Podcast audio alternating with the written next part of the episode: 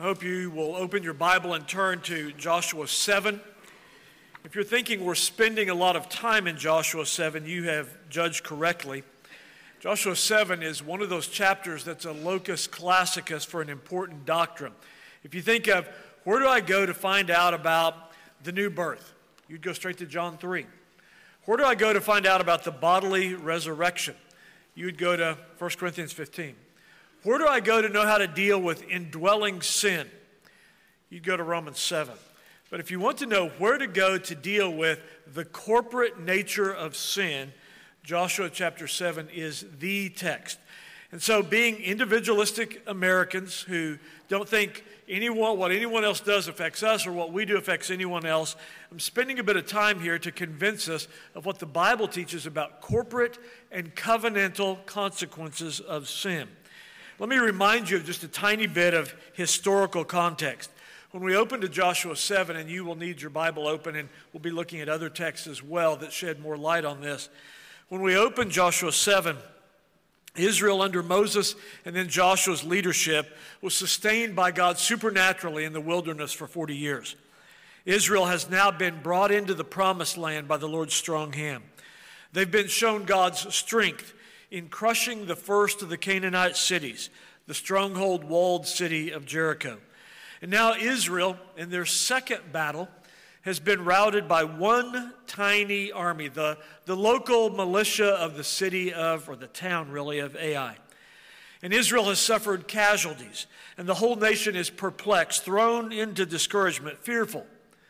The elders of Israel have recognized that God's hand of blessing has been removed for the moment. And so the elders, as we saw last week, humble themselves, pray all day, tear their clothes, pour dust on their heads, and seek God's direction. And they are engaging in corporate repentance. And I want you to notice, pick up the narrative in Joshua 7, verse 10. God issues a command to Joshua. The command is very pointed. It's an imperative. He tells Joshua, "Get up. Why do you lie thus on your face?" The principle we're to see here is weeping and prayer. What God is saying, weeping and prayer must lead to action. In this case, weeping and prayer must lead to church discipline. Doesn't it sound spiritual to say, no, we don't really deal with sin in the camp. We just pray for them. And this text shows the folly of such a view. God doesn't say to Joshua, just stay there on the ground and pray there about it and everything will be all right. Joshua says, get up, there's action to take. Now let me give you a couple of maxims on prayer, because what we've just seen is Joshua and the elders in prayer crying out to God. Maxim number one, beware of activity not rooted and grounded in prayer. But the second maxim is beware of prayer that has no intention of acting in obedience. Often we are so self-deceived that we'll use prayer as an excuse for inactivity when the task seems difficult. We'll just say, for example, when church discipline is called for, we'll pray more about it. God doesn't countenance that. He commands Joshua, I've heard your cry, get up and get active. But then notice what God does. Look at our narrative beginning in verse 10. He tells Joshua clearly what the cause of defeat is. He tells him generally and then specifically. He informs him as to the nature of the true crisis in the camp. So look generally to begin at verse 11. The Lord tells Joshua the cause of defeat. Israel has sinned. It's simple. It's the general overarching statement. The Lord's going to be specific and spell out the particulars in a moment. But the general reason why the fortunes of the people of God have come to a screeching halt, why God's hand of blessing has been removed from them, is because of sin. Sin is the cause, and no, I'm not painting with too broad a brush here.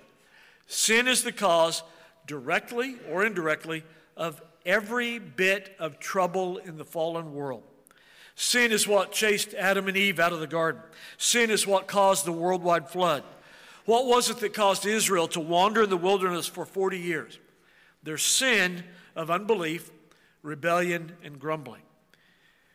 We're very careless about the offensiveness of our sin to holy God. And we desperately want to excuse our sin. We'll look at other people's sins, we're good at that, and we'll say, that's weighty, that's heinous. But when it comes to our sin, We are masters. We're brilliant at excusing it. Just in the last few days, I've heard believers who I've spoken to coming alongside of pastorally, and they've said the following things. Well, Carl, that was just a white lie. Carl, it was just a little money. It wasn't much. Carl, it's just a fling. It's not like it will do any damage to my marriage or anyone else. Carl, when speaking to someone who's a gossip, it's just a word here and there. But what I want you to see tonight is how weighty the sin of one person, one action, one person's sin can have phenomenal, wide-reaching consequences for the whole covenant people of God. Let me ask you, do you ever think of your sin? Not the person seated next to you, but you. Do you ever think of your sin in this way, that my sin is the object of God's holy abhorrence? If you don't, then you don't understand sin. God tells Joshua as an introductory statement in the brief that he's going to present, because the Lord is going to make a court case. He's going to present a legal indictment to Joshua and Israel. Here's the reason why you've known defeat. Here's the direct cause. Not because of bad generalship or bad terrain or surprise attacks. Israel has sinned corporately. And I want you to keep that on the side, not very far from your mind, this principle. Who is it who has specifically brought down the wrath of God? It's one man and one action. But God sees the people of God as a whole. This is one of the things I'm going to desperately try to convince you of tonight. We, even when we see us all gathered in one room like this, we still think it's a collection of individuals. We don't grasp that God sees the church as a whole. The passage that Pastor King read a moment ago, the Lord was dealing with the church at Corinth because of one man's sin, and the whole church was suffering. People were actually dying at the Lord's table because of this sin, this one sin. Well, when one or two people in the body have a sin issue, what this text is going to teach us is don't say, that's their problem. It doesn't affect the church. It doesn't affect our witness. It doesn't affect my life. That's not what God says. Look carefully at the text. He says, Israel has sinned. And he spells out a specific 5-point indictment of Israel. The reason why he does this is to heighten the awareness of Israel, of the whole church, God's people, concerning sin. Our awareness about our own sin, the sin of the culture, sin in the church is very low. And we'd really prefer not to hear about sin, especially our sin. It's not until someone holds our eyes and our nose in the book and specifically spells out the particulars that we have to say, you're right.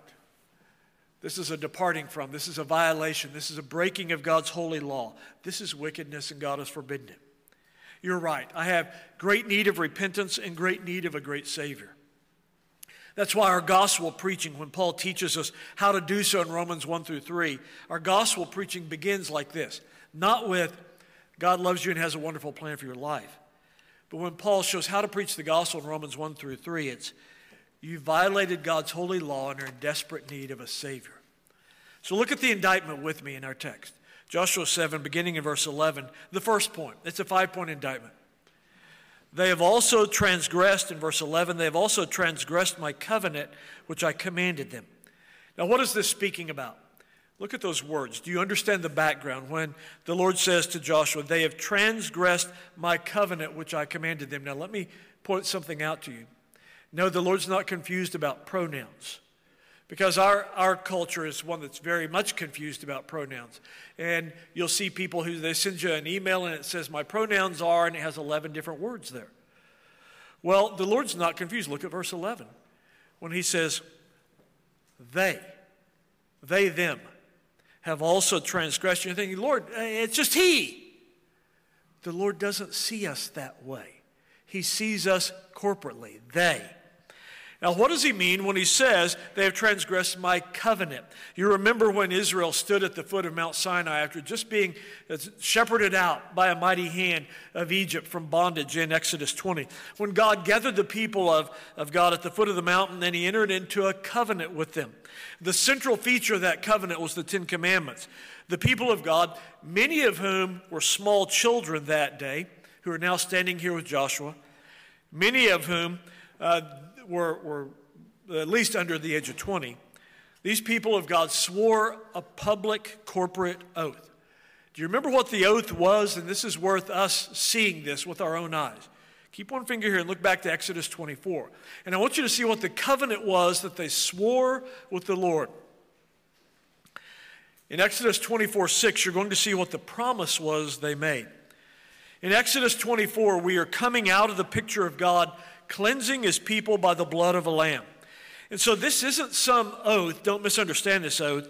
This isn't some oath that says, if we are sinlessly perfect, then we will achieve salvation. These people know better than that. These are people who know full well they're being redeemed as sinners by the blood of the Lamb. But they are responding to the grace and the kindness and the redemption of God. And so look at Exodus 24:6. You're going to see the covenant oath that Joshua is referring to. Exodus 24:6, Moses took half the blood, put it in basins, and half the blood he sprinkled on the altar. These people are having the blood of the covenant sprinkled on them to show they're not saved by works, they're saved by the blood of the Lamb. But then what do they promise? As God's redeemed people, this is the point we need to have drilled into our minds over and over again. Just because we're redeemed by the blood of the Lamb doesn't free us from obedience to God's commandment. Since we've been redeemed by the blood of the Lamb, it motivates us to obey as God's people. Look at what the people of God say in Exodus 24:7. Stare at these words. He took the book of the covenant. This is primarily the Ten Commandments in their exposition. He took the book of the covenant and read it in the hearing of the people, and they said, all that the Lord has said, we will do and be obedient. They are covenanting to universal obedience. This is what God is referring to in our text in Joshua 7 when he says, they have transgressed my covenant, which I commanded them.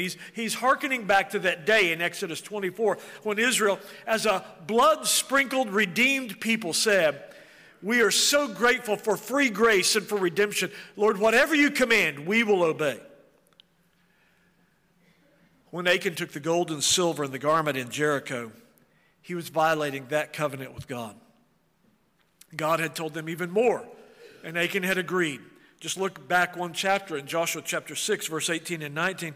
God had given them a command and said, abstain from all the accursed things. All the silver and gold and vessels and bronze and iron are consecrated to the Lord. They shall come into the treasury. So this command, whereby the Lord had specifically stated, this is what you're to give to God. It's not obscure. It's not obtuse. It was a well-known instruction. Achan had heard it. Now he's daring God to make good on his threat. Even though Achan and his fathers had said publicly, all that the Lord has spoken we will do. The first point of God's indictment is, they've transgressed my covenant. Look at the second point in verse 11. God specifically says, they've taken some of the accursed things. God had told them not to take things under the ban. They've broken God's covenant, severely disobeying. Look at the third part of the indictment in verse 11. They have both stolen and deceived. So this is now, we're getting more specific. This is a direct breach of the eighth commandment. They have stolen. At this point, perhaps you're saying, well, good. Private property is a good thing. These people are thieves, or at least Achan is. I hope God gets them. But step back from this a moment. Before you get too self-righteous, what are the two most precious commodities that you have? Time and money. How often do you steal time from the Lord? Taking portions of the Lord's day, that whole day that is to be set aside for the worship of God, for the exercise of private and public duties of religion, or money. The two most precious commodities we have, time and money. How often do you say, God won't miss it. I'm not going to give him the tithe or the offerings. It's no big thing. He owns the cattle on 1,000 hills. He won't mind. He'll wink at my sin. How often have you robbed God, stolen from him, of the two most precious commodities that you have, time and money? The fourth point in the indictment, still verse 11, where the Lord says, they have taken some of the accursed things, and they've both stolen and deceived. The Lord says deception is now taking place. And he's speaking of Achan's sin of taking the gold and silver, the idols, and burying them in his tent. By doing so, he's engaged in intentional deception. The more secret a sin is, the more wicked the heart is. The fact that there was planning and scheming and strategizing to cover sin shows the depth of vileness. We often do the exact same thing. We'll premeditate and we'll say, of course, never out loud, never to another person, how can we pull this sin off with the least bit of shame to ourselves? When was the last time you did this? You're reasoning in your heart, I'm going to tell this lie to my wife. How can I do it in such a way that I can cover myself and nobody ever discover? I'm going to do this act, but how can I strategically implement it so that no one will find out? The principle, of course, is the more secret a sin is, the greater pains that are taken to cover it up, the more vile our heart is. Anytime you attempt to scheme, to sin privately, and enjoy the pleasures of sin for a season, and try to minimize the danger of being discovered by your family or Christian brothers, that is the height of impiety. When you think you can actually hide from an omniscient, omnipresent God, you're engaging in sheer idolatry. When you're saying, I'm going to suppress the truth in unrighteousness. I'm going to act like God's not omnipresent. I'm going to act like God's not omniscient. That's the height of wickedness. If you're thinking you've heard God's warning, look what Achan had heard in Joshua 6:18. Look back across the page at Joshua 6:18. Achan was there and heard this word. And this is profound to me. It's probably only profound to me. You probably considered this and grasped it long ago. But it's profound to me that a man can hear this word from God's mouthpiece and then sin with a high hand. Look at Joshua 6:18. The word had come from Joshua. By all means abstain from the accursed things, lest you become accursed when you take of the accursed things and make the camp of Israel accursed and trouble it. Achan had heard that word. He knew that God would trouble Israel if the ban was violated. And so 3,000 Israelite soldiers go out to Ai. 36 fewer come back alive. There are 36 new widows in the camp that night. Dozens of orphans, new orphans that night. There's mourning and despair. And no doubt Achan is making a show of weeping. He's doing this with the rest of the camp. Oh, this is horrible. This is awful. He's back in the camp with the accursed goods hidden in his tent. 36 families now without a dad. And he knew the cause. He knew it was him. Does he say anything? No. Does he step forward to own up his sin and say, I'm the reason. I'm the cause. 36 households don't have a father tonight because of me. I'm the reason there are dozens and dozens of new orphans. I'm the guilty one. Not a word. Just deception and hypocrisy. Look at the fifth and final point of God's indictment. We read, they have also put it among their own stuff. This is profane and sacrilegious. It's God's possession. It's not to go home with you. That's the point. Achan has taken that which belongs to God. God has given Israel the ceremonial law to mark out what's clean and what's unclean, so they'll have the practice of making clear and constant distinctions. Israel is to be skilled experts at making distinctions. This should be an easy one for Achan as he's going through Jericho. This belongs to God. That needs to be burned up. Clear distinction. But he says, no, I know that this is marked out for God, but I'm going to take it. I'm going to put it with my things and act like it's mine. And that's what God has against him. And look at verse 11. And Israel at the end of verse 11. Notice the pronoun, they. They have put it among their own stuff. Now, why did God give Israel this five-point indictment? Because until Israel viewed sin as seriously as God views it, corporate sin, they'll never be prepared to deal with sin God's way. The Lord not only informs Joshua of the reason for the tragedy, that there's sin in the camp, but he also informs him of the consequences of that sin if it's not purged from out of the camp and the cause is allowed to continue. Look at verse 12. The Lord says, therefore the children of Israel could not stand before their enemies, but they turned their backs before their enemies because they've become doomed to destruction. God is saying, you'll suffer more than one little defeat. Now, relatively speaking, isn't God gracious to make their losses small? Only 36 soldiers killed. But God is saying, this is just a down payment. What you're looking at stretching out in front of you is defeat after defeat if you don't deal with sin. That's the continuing consequence of hidden sin. Look at the ultimatum of God in the second part of verse 12. And this should send chills up and down your spine. And this is when it gets really serious, the indictment. The second part of verse 12, the Lord says, "Neither will I be with you anymore unless you destroy the accursed from among you." Let me state this as a premise and then repeat it and repeat it. I said this chapter, Joshua 7, is about the act and consequences of corporate sin. God will not dwell in the midst of a people who refuse to dwell with sin, to deal with sin. Let me say that again, and again, and again. God will not dwell in the midst of a people who refuse to deal with sin. That's why we, as people of the Reformation for the last 500 years, when people have said, how do I know a true church? I have this question all the time. When people say, I'm at a church, and I think there may be some odd things going on there, and a little weird, and this is happening, but how do I know if that's really a true church or not? For 500 years, the Protestant reformers and their descendants have said there are three marks of a true church: the preaching of the word, the administration of the sacraments, and the practice of church discipline. If a church doesn't do church discipline, it's no church. It's not legit.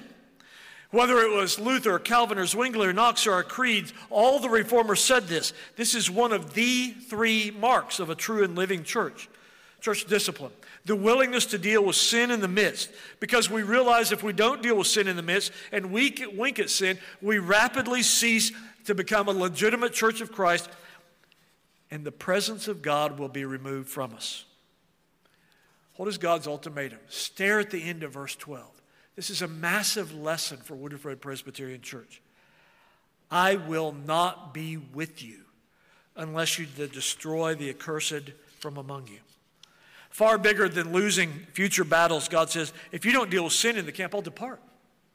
Nothing is more crucial to Israel in the Old Covenant or the people of God today than God's continuing presence with them and with us. For example, look back to Joshua 1, and I want you to see what the essence of the covenant promise was at the beginning of this book. In Joshua 1, look at Joshua 1. What did God promise Joshua and the people of God when Joshua was ordained and installed as the leader? In Joshua 1:5, the Lord says, "No man shall be able to stand before you all the days of your life. As I was with Moses," here it comes, "so I will be with you."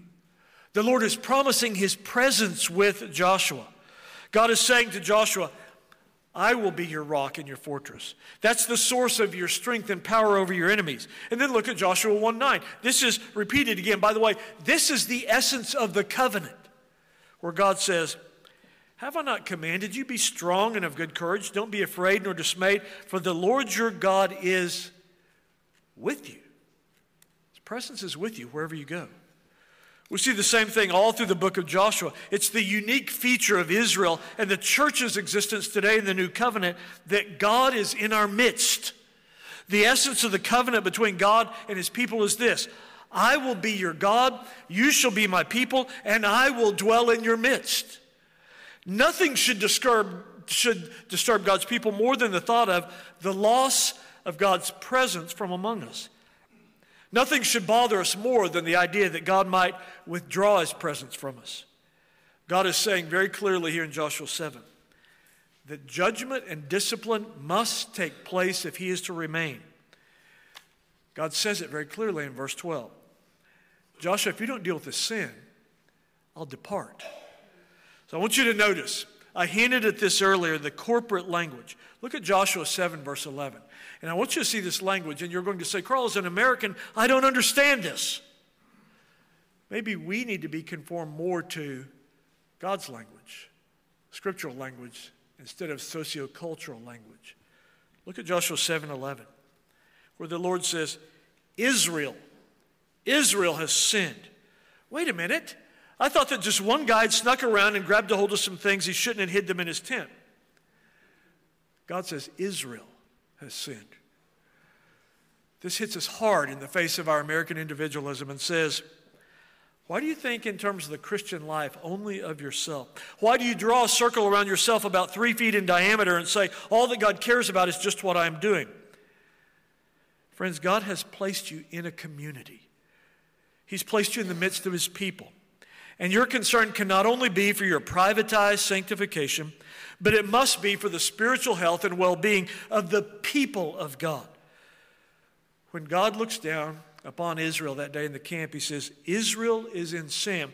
And I want to prove that to you. Look at verse 11 and 12. And I want you to notice all plurals, no singulars. Look at verse 11 and 12. They have transgressed. They have even taken some of the accursed things. They have put it among their own stuff. They cannot stand before their enemies. Do you see the corporate language? This underscores the corporate consequences of sin. I hope if there's anything you leave here tonight with, it's this. An understanding that says, never again will I think that somebody else in the congregation, somebody else's sin has no effect on me. Does this have a new covenant application? Yeah, sure, there's some aspects of this saga that are unique in the history of redemption, but there is a profound new covenant application. We should expect that. Look at 1 Corinthians 10, and I want to remind you how Paul teaches the New Testament church to think corporately this way. 1 Corinthians 10, Paul is speaking to a group of Gentiles, by and large, not ethnic descendants of Abraham, Gentiles. And what does he say to them?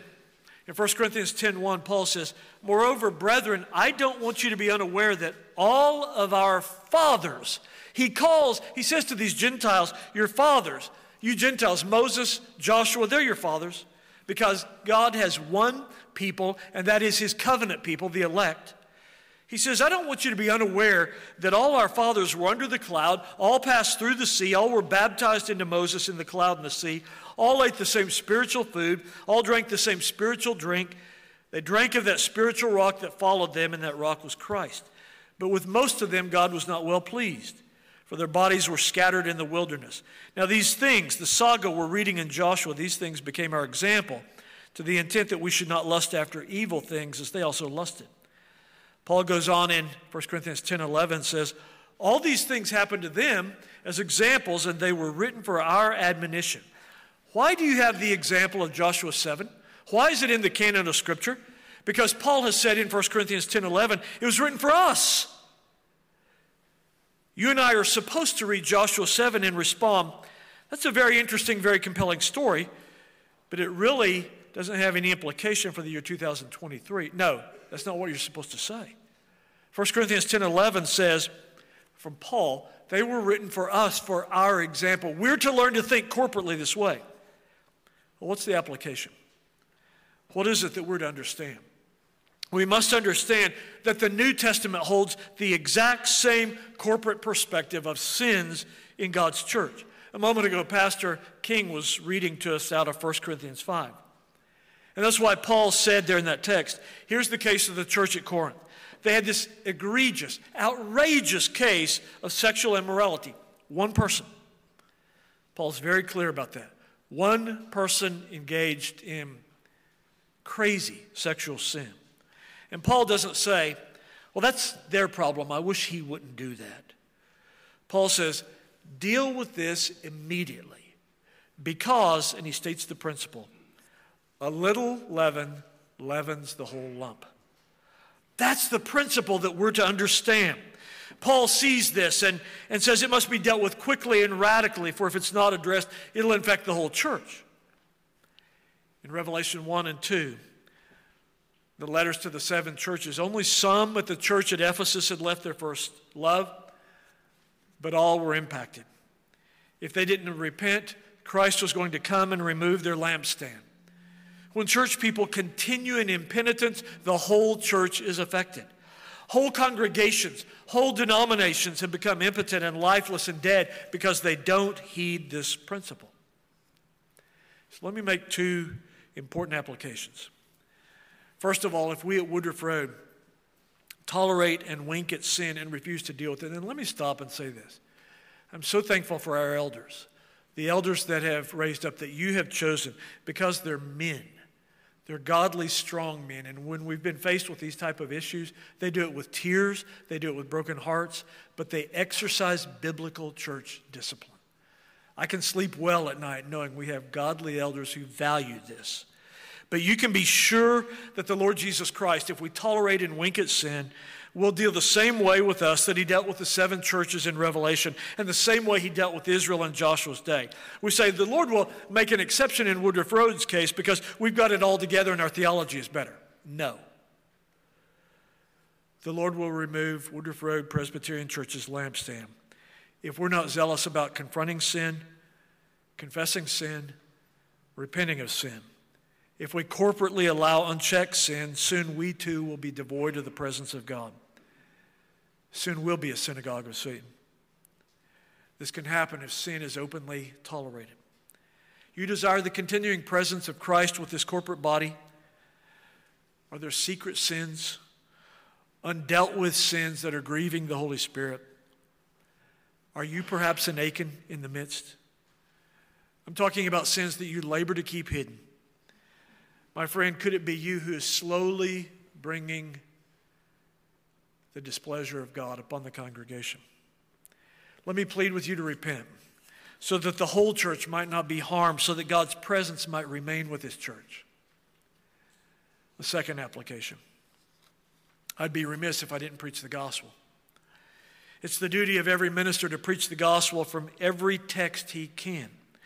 And one of the things that should stand out in sharp relief in this text we have the picture of every single one of us sinning and hiding it. The vast bulk of our sin is like an iceberg. It rarely even comes above the surface of the water. The bulk of our sin is hidden. It's sin of the heart, sin of the mind. It's deep, and we labor to keep it covered. But this is the glorious thing about our Lord Jesus Christ. We're told repeatedly in Scripture that he never sinned in word, thought, or deed. No hidden sin. No sins of the mind. Don't make the mistake about the Lord Jesus thinking that he's just sort of like me, maybe just a little better. The Lord Jesus Christ, certainly he resembles us in that he has come in the flesh. He had a real body and a reasonable soul, but there was never a sin. Never a lingering glance that turned into lust. Never a sin in thought or deed or word. What you and I this evening desperately need, since we bear too much similarity to Achan, what we desperately need is someone who has, in our place, lived a sinless life and has never committed one secret sin in word, thought, or deed. And then they take that sinless life and they graciously impute that righteousness, that earned righteousness, to the account of wicked men like you and I. And they bear the penalty for our sin on the cross. The good news of the gospel is such a person exists. That the Lord Jesus Christ has come all the way down and lived a sinless life, never having one Achan moment. He's lived such a life. Tonight he opens his arms to sinners and says, come receive eternal life freely, graciously, if you'll receive my finished work on your behalf. My friend, I would plead with you tonight. Turn away from secret sin and flee to Christ. He's the anti-Achan. In him alone is there any hope in eternal life. Let's pray together.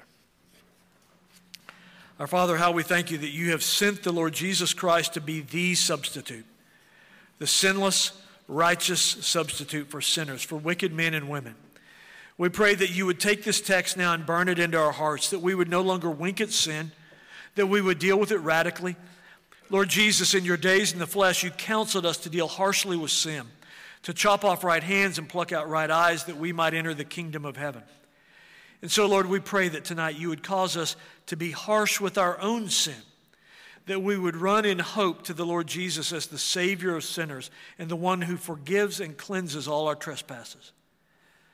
Lord, how we plead with you to not remove your presence from the midst of your people, but instead stay in our midst and expose our sin that we might look to you for cleansing. We pray this in the name of the one who never sinned, the one who died a substitutionary atoning death, the one who rose from the dead and now reigns.